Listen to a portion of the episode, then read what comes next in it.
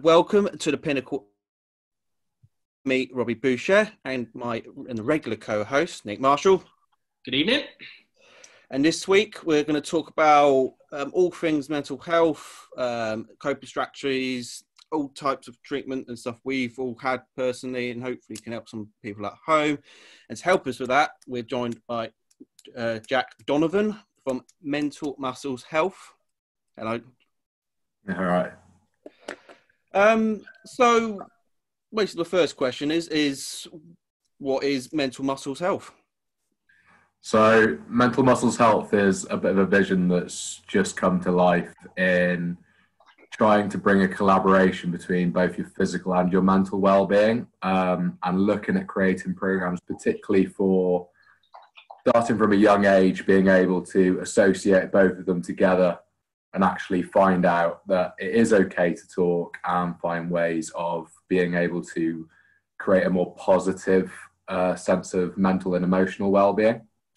Um, I think at the moment, to be fair, there's far too much, um, let's say, emphasis on the aspect of you've got to be physically well and everything, and there is far little um, real impact in schools in particular, hmm. um, focusing on your mental well-being from a young age. Yeah, yeah, I agree with that. We growing up, um, I don't know, obviously your both opinion is when I was at school, mental health was almost like a, a taboo subject. In fact, we yeah. can't really say, you know, I'm only 26, so I'm still, you know, quite young, but growing up, you never talk about how to look after your mental health. You get taught in like PE and your physical um, education lessons about, you know, how to keep fit, you know, different sports, how to play different sports, but you don't get taught how to, you know, mentally to um, yeah, you know, exactly. Not not cope, but you know, be mentally look after yourself. You know. Um, so, what would be your you know for someone who's having a hard time? What would be your uh, first thing? Is it just exercise or? I'd find I'd personally say you've got to find what works for you. Um, not everybody is naturally going to exercise and feel better. And actually, it's quite interesting. So um, I've done a couple of um, webinars recently um, through work on mental health. And um, I actually did, from that, I did one of my own studies and came across a psychologist called BJ Fogg. And he's at, I've sort of toyed with something about him with some pupils about how to find the right coping strategy for you. Okay. Example, if you went for a run, that might help somebody and they might then think, right, every time I feel like that, I'm going to go like that and I'm going to clear my head. That's not going to work for everyone. You've got to really try and find something that triggers something called like a positive emotional response. Okay. So you could do, you could take on board some advice and say, yeah, I'm going to try that. And actually it doesn't really work. And then you'll hit sort of a down slope again. But for me, I'd say the best thing I've come across is probably journaling. Okay, yeah. Um, and there is also a strategy called color breathing, which is quite more well, it's more on the uh, mindfulness topic, which is sort of as you breathe in, you visualize one color that you think is positive, like it could be like bright yellow, like the sunshine or something. And then as you breathe out, you try and focus on the negative color and really focus on that you're exhaling that color from your body. That sounds awesome. I mean, that's something you know. If you are having a bad day with depression, um, personally, I have suffered from. I suffer from both anxiety and depression. Yeah, that sounds like a good thing to do. If you're having a bad day, um, we all have them. Is you know, like you say, you like other ones I've been taught is if you're if I'm feeling anxious, you look at things. So you think I'm looking at a window, I'm looking at a, a painting, I'm looking at a curtain and then you, yeah. You, about stuff like you, what you hear and what you taste, and you know, taste is a bit more dodgy because if you're looking at someone, you can't go and lick them, you know. um, but that sort of thing, not, so especially not at the moment. Yeah. well, actually, you got to see me a long time. That's fun. yeah. So, Jack, uh, what, what what made you set up the, the, the group that you're you're looking to do? Is it is it sort of a passion of yours? What what's your sort of background? Um, it's quite a long story, really. So um, when I sort of got into my late teens, uh, I started to find out. Uh, I had a discussion with my family. Really, my my mum was diagnosed with anxiety and was mentally unwell. Um, still suffers from it now and has gone through various treatments, etc. And I was pursuing different sort of career routes, went into university, and when I was 21, unfortunately, I had um, I had a very bad mental battle, but obviously didn't really do anything about it. And um, I'm quite fortunate in the fact that I went through a stage where, unfortunately, I I tried to take my own life, and it's it's something that I now don't regret because of where I am now. But I'm I'm very glad I came through it, and um, I sort of went through a couple of years where I ended up working in, in education, which was never really the plan for me. Um, and unfortunately, I had two friends um, in the same year take their own life. And working in education at the time, I was still having my own mental battles and stuff. Um, it was actually through rugby. Uh, so that's how I knew them. And I decided I wanted to get back into rugby because of that. And something triggered in my head and then became a real association with fitness for me. So at the time, I was 153 kilos and I went down to 93. So, um, so would you have said obviously 153? You're you're looking in good shape now, but what, what sort of, obviously it's hard for the viewers and to listen. Yeah, listening to you. But what how, were you classed as obese? Were you? Did you? I was, mate. I was more scared about situation. Were you eating yeah. possibly and things like that? Yeah, massively. I was morbidly obese, and um, so I. It wasn't really because I, something just triggered in my head, and I decided to get into fitness. And it, I wouldn't say it became an obsession. I'd say I got a really good positive emotion from it, and that's when I started to actually notice that there's a correlation between both your physical health and your mental health. And like, I mean, I'd even have days where I went to the gym and stuff, and my head wasn't there, so I wouldn't have a good session. I started looking into stuff why. Um, so I started looking back at how I was at school, what I thought about, let's say, the physical education stuff, because obviously I teach I teach PE in school, and through the last couple of years, it's really clear to see. So I work at a primary age, and there really isn't anything for them. You you get told, oh yeah, when you're sad and everything, you need to talk about it, but that's about it really. You've got these chill out zones, you've got um, like self help journals and stuff, but children aren't. I don't think they're taught about your actual mental well being until it's too late, mm. because a lot of boys now as well, you start hitting puberty sort of 11, 12. That's early onset. And you see, like in primary age, when boys are like 11, they're getting competitive. They want to be at each other and everything. And then you can see, sort of, let's say at the end of break time, for example, you've had a football game, two of them have got a little bit heated, as, as can happen. And then they don't want to show that either of them are upset or stuff. And that emotion then becomes bottled up they go into classroom, it stays bottled up, etc. And it's it's something that I don't think is actually taught. And um, so the whole the whole idea about mental muscles health coming about is that I've really looked at trying to create a system, particularly starting in schools, but also for those outside of schools, whether it's like a small group in a community centre, even like a retirement home, something like that, but creating different systems to try and focus on a collaboration between your mental and your physical health, or even one or the other. Um, because, yeah, it's, it's just something that I don't think there's enough attention to. And for what a lot of people say, oh, this will help, um, it's like we touched on earlier. Not not one thing is going to help. Like you can't just put a label on something hmm. and it be fixed, really. So this is something you want to bring into schools because this is something that you know looking back on my education that I was so uneducated about mental health um, and it is something you know when I was at school you go and play rugby you're playing football mm. you are very competitive and I was competitive and if someone annoyed me or someone said something I didn't like I would bottle it up and it wasn't yeah. until I would say early twenties. Well, obviously not long ago. That I actually had a breakdown, and I think yeah. a lot of it was due to school stuff. So I completely rely on that. You know, I completely um, connect to that. Sorry. Um, you know, if I knew and I was educated in this field, you know, even at school, like say, you, you know, something if you came into a school and you just did a um, I don't know, you know, did a yeah, was it PSE lesson, whatever you call it? PSHE, yeah. Yeah, that's it, yeah. And you know, take it and actually have a conversation about it, you know, and it, you know, you know, not almost you know, from a young age all the way up, all the way up through school, and actually let them have a talk and actually um, being educated in it. Is that something you want to aim to do?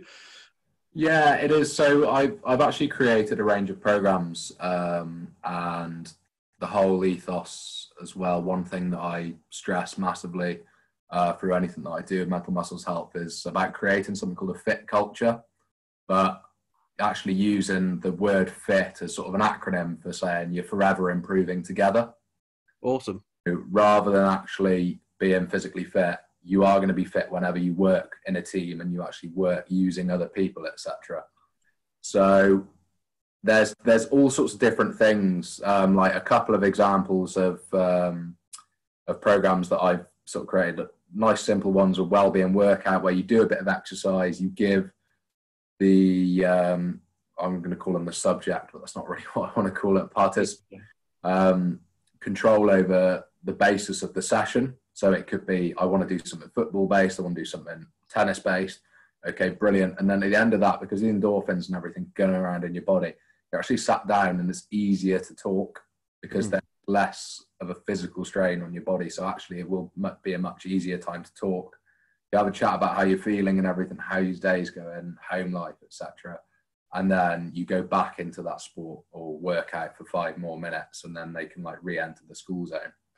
Um, to things like uh, one of the other programs that I've got is something called a positive powwow, which is purely just a chat and in a safe space where you could either do it in groups or individuals or life coaching session but just opportunities for people to experience different things. I mean you may go into school and teachers may notice one pupil may benefit from one thing but another might benefit from the other. Um, so and like you say i don't think the opportunity is there for people in school. Hmm. um, you think so sorry to play devil's advocate yeah, here you think I mean, I was discussing somebody with somebody today about stigmas around children, particularly with the social media that's going on and and, and all all the sort of hate that's behind people when yeah. they're on screens. Do you think there's an element of of fear in children that if they do give out their emotions, that they're going to get picked on because of that? Oh, how, massively. How, how do you control that? It's a really, really good point that because you do see so much of well, we like the modern day keyboard warrior. They'll say everything behind a screen, but in person, you're afraid because somebody might view it as either very outspoken or wrong, or yeah. you might feel embarrassed or scared to say it. And I, it's almost that whole. I know you said like devil's advocate sort of thing, but it's almost saying the internet has actually caused a massive issue for us mm. because it's taken away that whole almost a freedom of speech thing. Yeah. So, um, and like with you completely, I think that has caused a massive issue. And I think because of that, children are, and even adults now, people feel safer to say something behind an anonymous face on an internet site rather than actually be able to sort of preach what they're feeling in person. It's, yeah, I completely understand. Like I mean, with the old um, social media, uh, with the impact of social media, uh, like the Facebooks or Twitters, obviously more are available. That is such a battleground it, of, of people being competitive, and yeah, and I think that is again, you know, you see someone who's got all getting all the friends, get, you know, gone on these fancy holidays and stuff. For someone who hasn't got that, looking at it, that yeah, I have definitely found that growing up that you know why they got the nice car, why have they got that, and that really mm. messed my head up because I was like, oh, why can't I have that? And it really affects you. I mean, it, obviously, with you working in a school, you know, would you actually probably not in your age group, but you know, as they go on, they will probably get in this field of competitiveness, of you know, wanting the you know wanting all the attention on social media. Yeah, and you saying sort of as children are going on, and nowadays you see sort of like various jokes about the fact that children might, let's say they're in, they've gone up to secondary school, and there's all sorts of jokes that like the younger kids in the secondary school are being a bit more mouthy to the older kids now, and we're seeing that come through. Um, it's probably because they don't actually know how to get their emotions out. They're probably not actually to be mouthy or aggressive, but that's how they're feeling they've got to voice themselves. And the amount of children who are about to go into secondary school and don't know what they're going to face is quite scary because at the end of the day, everyone everyone's going to be a little bit scared of a new challenge, and I don't think there's enough sort of acceptance about that. Hmm. No, it's a really good point, and I, I think something that you said earlier on, and you, when you talked about your battles and the fact that you you were in a really dark place and, and considered taking your life. Um, I've been in the same position, and Robbie, you have as well, with with battles that you've been facing. So I, I think it is getting more acceptable to put your hand up and say, look, I've got a problem and I've been in a really dark place. But mm. it's almost changing that culture of, of people just accepting that it's day to day chit chat that somebody says, yeah, I'm having a bad day today. Um, yeah. Whether they're having suicidal tendencies or whatever, it's just, it, it's making that, it's making the fact that people are suffering with all these mental health issues and just making it the norm and just giving them the coping strategies. It's the most the coping strategies that are, are, the most important thing because it allows people, and, and particularly the kids, as you alluded to before, it mm. allows them to offload things in the controlled way as opposed to that perceived being gobby, being aggressive. It's just their way of showcasing how they're feeling. Yeah, massively. And I will say, so um, I currently work at, um, I'm work, work at a junior school sort of in uh, the Warwickshire area. And you saying about the offloading, I I was given full permission to, so as well as doing PI, run all the well-being and um, services for the school, and I got I got the opportunity to sort of run the school council, which I found a very interesting thing because it's a council, obviously student led, etc., and it's a very large junior school, and um, we rebranded it. Uh, so we rebranded it, to, and for the kids, the kids absolutely loved it. We called it a swag group the kids are all like going around and saying, "Oh yeah, swag, it's really cool and stuff." But we had it actually standing for your self worth action group, and sort of the initiation for it was we had a Valentine's Day assembly, which we did the whole thing on self love, which really opened the eyes of quite a lot of pupils, and there were questions being asked about it, etc. And we had uh, parents watching as well, which is fantastic. And a lot of these kids had no idea what self-respect meant, what self-worth meant, what self-love meant, and what uh, self-esteem meant. And you sort of get to adulthood, and you're like, those are really important things. All of the kids could say about the fact that, oh yeah, you've got to show love about this. You've got to show that you care about them because not about you've got to know that you've got to look after yourself. You've got to love yourself. You've got to respect yourself. Everything now is taught, oh, you've got to respect them. You've got to love that. And it was quite, an, it was really eye opening actually that something that small had that big a difference. Amazing. So is it almost like a lack of education? Yeah, well, it is. I think it's just something that's it's not really it's not ingrained in people. It's missing. Yeah, it is missing yeah. completely. And it even goes back to I had a look at um, the National Health Survey report of England. Um, in fact, this was this month, um, and it, it had the measures of health in children, and you had like Children's Association with vegetables, um, children's obesity, and then the other three measures of health in children were their uses of e-cigarettes, uses of cigarettes, and uses of drugs and alcohol. And I'm sort of thinking, hang on, there's nothing about their fitness and there's nothing about their mental well-being. Surely those are the two biggest examples of health that need to be measured. Yeah, hundred percent, hundred percent. Yeah, I'm I'm stunned on that. That is absolutely. I think that I wish I've seen this now. Wow. Because they they do have like they have like mental health reports and stuff, but their general health report, you've got to, you've really got to look at that because for me, health. That's why that's why mental muscles health has sort of been founded. Health needs to come into one bubble. The moment you start segregating different bits is where you then don't. You're not able to have the correlation between finding ways that's going to help people, because you are literally saying that is one anomaly. Work on that. That is another anomaly. Work on that separately. What that does is creates another element of stress and time. So, mm, definitely. So uh, um, it's just something you. I know we've been speaking quite a lot about children, but just just to sort of broaden the, the conversation a little bit more. Uh, yeah. You, you, alluded to the older generations and, and working with yeah. some um, possible sort of care homes and things like that in the future. Like how, what's your sort of aspects? Because particularly at the moment where a lot of people, a lot of older people are maybe living alone, really mm. struggling with self isolation, not having any contact because they're classed as vulnerable.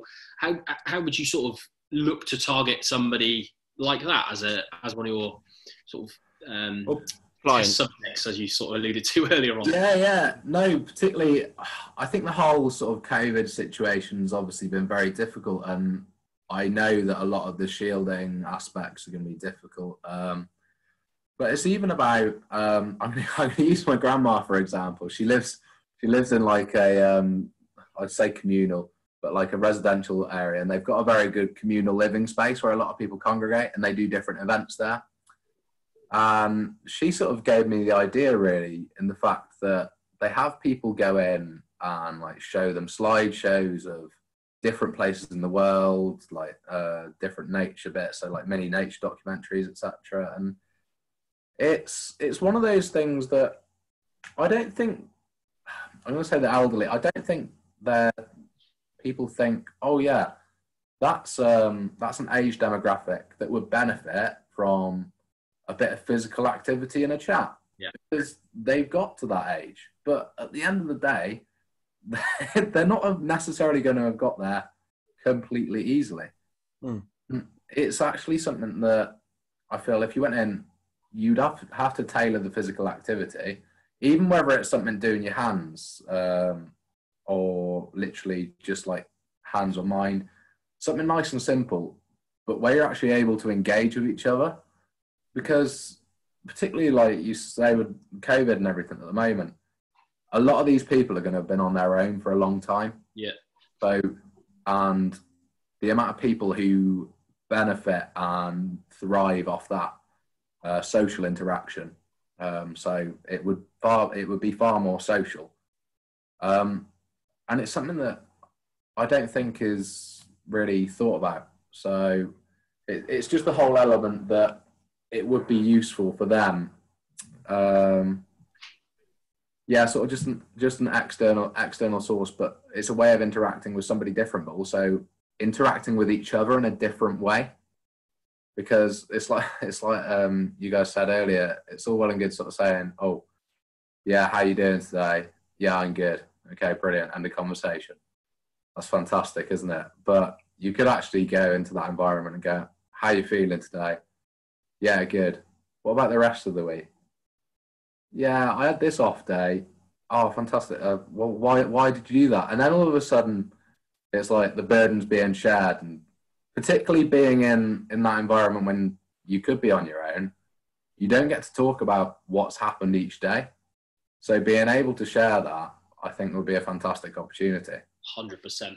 And, and actually, something you, you said there about um, how many times do people, when they greet each other, it's like, "Hi, how are you?" and it's almost, "I'm fine," and that's just just a greeting. It, I hate the line "I'm fine." It just doesn't mean anything, and and almost if you're walking down the street and you say, "Hi, how are you?" and somebody turned around to me and said, "Well, I'm not very good at the moment. Do you, do you fancy ten minutes?" Firstly, I'd be shocked because it's almost not in people's nature to do that. Yeah. But at the same time, I'd think to that person, fair play to you, let's go and have a brew somewhere. Because yeah. I'm that sort of person, I wouldn't turn somebody away for that. But at no. the same time, we, I think we live, live such busy lives. Everyone's in a rush all the time. Nobody's really got, it would be a shock if somebody turned around and went, yeah, let's just go and have a chat. It's yeah. you, looking at your watch going, oh, I've, I've, got to go here. But potentially that, that chat could save somebody's life. Yeah, and it's like you saying that when you see somebody in a high street you would almost get frowned upon or frowned at if you put your hand up, smiled at someone, and went, "Oh, hello," as you're walking past, and they're a complete stranger. Yeah. That seen as abnormal behaviour. Yeah. yeah. And why why is that? Because that should that should be the norm. That should be everyone. And if somebody walked past me, I'd smile back. I'd be like, "Yeah, brilliant."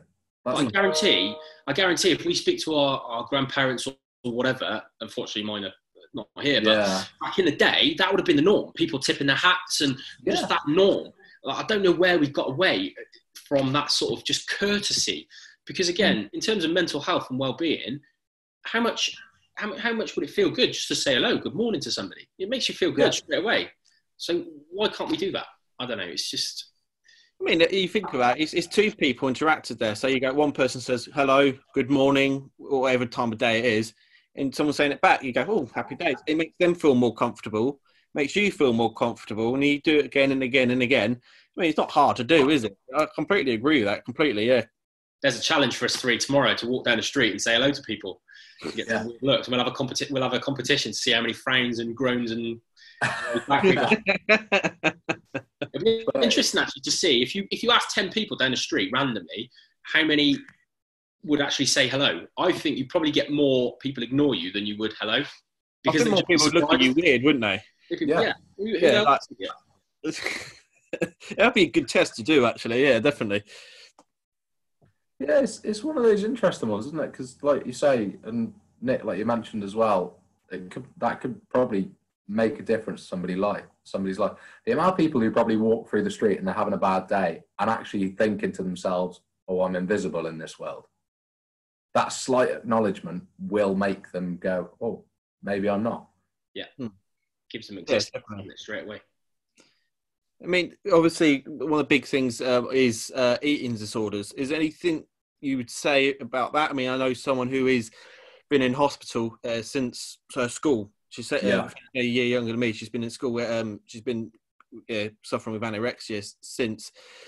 With obviously, uh, uh, with her, she's quite vocal. Um, she's trying to change think, her mindset, and a lot of it was on social media, um, the stuff like Instagrams and the Facebooks of the world. Obviously, are are available.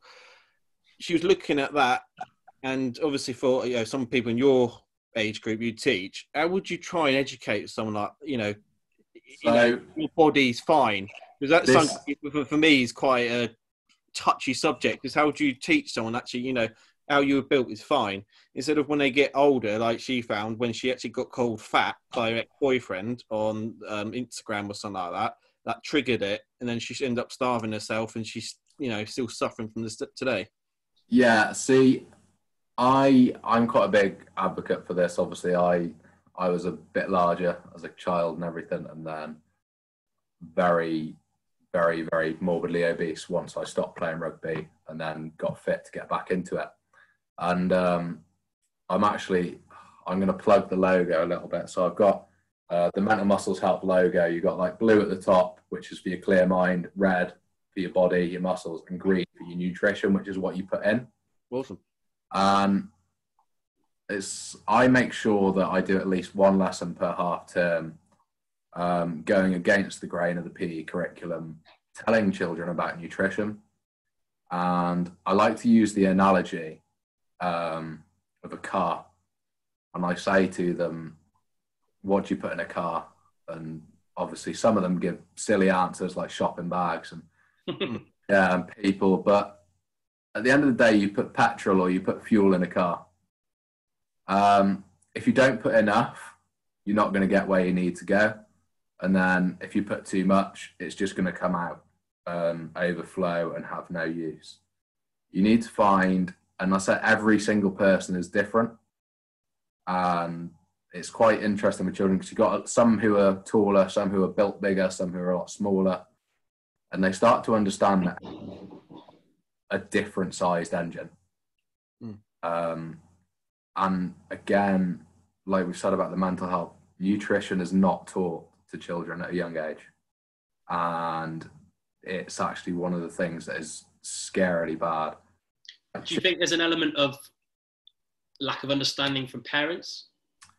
I think there is. I'm not trying to blame. I'm not trying to blame parents. No, I think there's an no.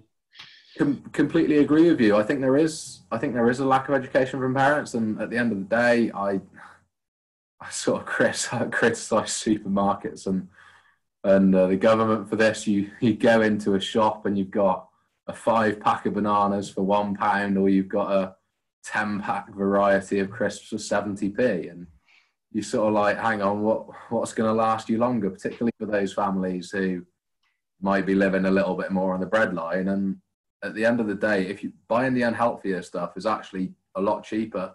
Yeah. Um, like you go into supermarket now, I guarantee you'll find a can of Coke probably 20p cheaper than a big bottle of water.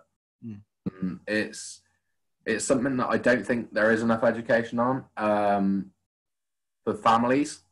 Um, obviously, it can't just be down to children, but yes, I know there is an influence from parents, but it's like one of the things that we've done is we've done drop-in clinics um, and like another another program that I've actually uh, designed is called Fit with Family, where you actually look at creating a food diary or a food plan uh, to go alongside with weekly workout targets and like you can treat yourself and stuff at the end of the week, etc. But um, I think the whole the whole ethos of the nutrition side um, when it comes to particularly body image is this it's really really neglected and like you get to, you get to secondary school and you go into GCSEs you learn you learn very little about your carbohydrates proteins and fats and mm.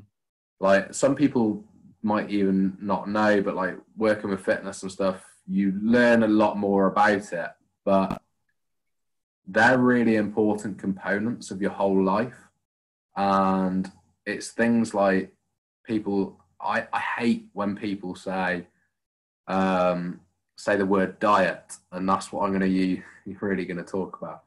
So if you write the word diet on a board, almost I'm I'm going to say about 75% of people will say that's what you do to lose weight. And actually, if you Google the word diet or you look it up in dictionary, it comes up with what you eat. A diet is what you eat, and everybody thinks that, oh, you said the word diet, I'm going to eat less. But it's really not. Um, I just I find it quite shocking that you don't you don't get taught that. Like you get taught what the diet is of a lion, what a diet is of like a zebra or something like that, but you don't get taught what you need in your own diet as a as a child or adolescent, and that sort of education could help massively with body image, um, because when you don't learn about that, that's when you create that really unhealthy relationship with food. Um, I've sort of touched on another word there, like relationship with food, and that's that's where that's where everything gets wrong because if you do get body shamed or something like that that's when you straight away go i don't understand my relationship with food. Now i'm going to neglect it. Whereas if you did understand and you got cool fat or too skinny you may have a better understanding of going oh am i eating too much or am i doing that and possibly not I can't say because I don't, I don't I'm not 100% sure on it, and I think there needs to be more research into that. Um, but with that education, if that was actually something that was able to make a difference, then it, it needs to be pumped into the school system. Do you know? Do you know what, Jack? I think I think that's really important, and I think nutrition is actually something that we should get onto um, in another in another show in the future. Just because you talked about sort of the relationship with food, and and you obviously had a relationship where at the time you were eating too much and, and you yeah. alluded to you were training and you had a relationship with training and again there's a real fine balance between how you take training whether you become obsessed with body again body image and looking at people with 15 abs and whatever else yeah. which is unfortunately with photoshop again you've got the social media element and it, it's a lot of untruths and I think we need, probably need to cover that in a, in a whole new episode because there's so many more um, issues just just around food and body shaming and stuff like that. So. It'd be great to get you back on and talk about that from a nutrition perspective as well. Yeah, no, I'd happily do that. And sort of just just touching on what you said there as well. This the whole Photoshop thing because we've sort of spoken about education. Children aged ten and eleven are fully aware of that they're expecting at that young age to be working towards that, and that is going to cause massive issues for them getting through secondary school. What do you What do you mean? Sorry, working towards like uh, like you're saying about the photoshopped images of people, like yeah, in abs and stuff like that. So they're still expecting. They want the muscles. They want the abs. They want massively to be toned, even at that age. Yeah. Wow. My my son is three, and it scares me. It, genuinely scares me. You just don't know what sort of what sort no. of world he's going to be growing up into. No, exactly. It's it's all it's all very different. And again, what I know you said you'll talk about nutrition on another show, but one example that I like to use, I've actually shown I've shown um, kids the photos before. You could put you could put um, let's say an amateur runner who could look like they're quite in quite good shape, might might not be too lean, but they might sort of be a fun runner, like run a five or 10K. Put a picture of them next to the likes of Eddie Hall or Laurence Shahlaei, two of Britain's strongest ever men. Who's fitter? Oh, the, the runner. Why? Well, he looks it. But actually, then you say to them, actually, no, this person's fitter. He can do this, he does this, etc. And they're like, really? and that again is because we've been we've been dictated to by social media by any media that that is not the norm. No. You can't live like that and be fit. So yeah it's it's very wrong. But it's but what again it's the education as what do you class as fit like people class as fit and i hate the bmi i hate the bmi scale oh, because what does it tell you it, it doesn't tell you i mean i'm I'm 97 and a half kilos at the moment. I'm classed as um, nearly classed as obese on the, yeah. on the scale, and I'm thinking eight, uh, but because I'm I've got broad shoulders and whatever else, it doesn't it doesn't tell you. And then, as you say, we're all into rugby, and you look at some of these props nowadays that can run a 100 meters in 14 seconds or whatever. Uh, sorry, quicker than that. Um, 12 seconds or whatever they can, 11 seconds, and they're massive. They're big blokes, but they're not obese. It's no, just. But, yeah, I was going to say that the health system does desperately need to have a look at all of that because yeah. it's painting a very false picture.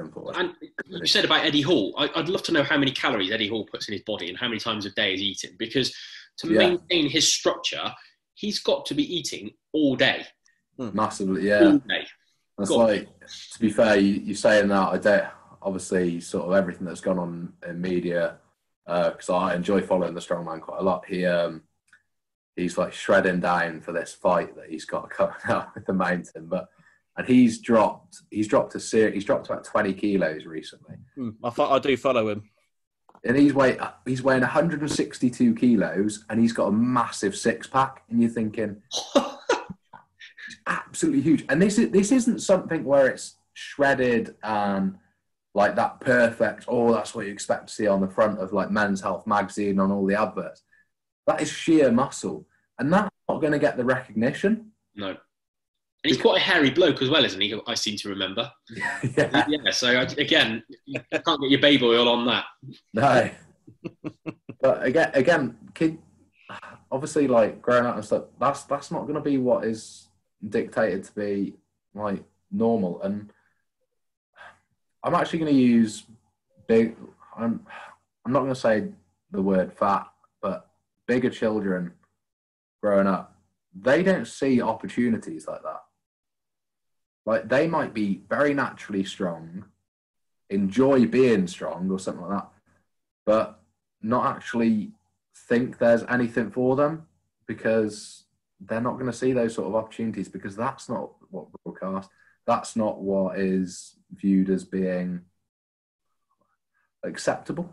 Really, everything everything is. Oh, you play football, you play hockey, tennis, everything. That's not for everybody. Somebody might be able to go at the age of sort of eighteen and lift a weight that somebody like age thirty wouldn't be able to, and hmm. all of a sudden, oh, this is good, and that could actually trigger something for them that is a really good like we'll go back to the whole coping mechanism thing. Yeah. That could be their that could be their outlet.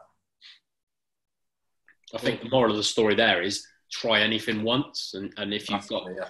a clear aspiration to, or you or you maybe may not necessarily like doing something, but just give something a go and don't say I don't like something. It's the same with nutrition. Don't say I don't like something until you've tried it once. Mm. Um, yeah. Cool. Cool. Good stuff. Right, I'll leave it there. Um, like I said, thank you, Jack, for joining us today. You've been absolutely awesome. I mean, no I, worries, really, I really enjoyed today. Um, just, I'm, I'm astounded. I think Nick, you're, the, I think you're yeah. as well. Um, I, I do just want to say one thing. The whole dream for mental muscles health is, I don't want it purely to be. Obviously, it is a business, but I want it to be a funded opportunity for schools. Like the way I want to go about it is looking for sponsors from local communities to sponsor their local community school systems. So it would actually be able to be an approach schools and say, look, we've got this free system in place. We can actually fund it for you. Because I think at the moment there is so much stress on it's it's not cheap to go and get a mental health service no. nowadays and to be able to grant that to, that to local schools would be an absolutely fantastic opportunity. So that is the dream in the long run. Awesome, awesome. Now, obviously, here at the Pinnacle Mindset Chat Show, we're not just a chat show. We want to try and help people. If you're watching this and you want to get in contact with Jack, give us a message. We're on all platforms of you know, social media, YouTube, we're on Spotify now. Um, I'd say if you've got any questions, anything you want us to talk about, please get in contact. We really appreciate it. And like I said, yeah, again, thank you, Jack, for joining us today. No worries. Thank and you. For me and, and me and Nick, it's goodbye and stay safe. Goodbye.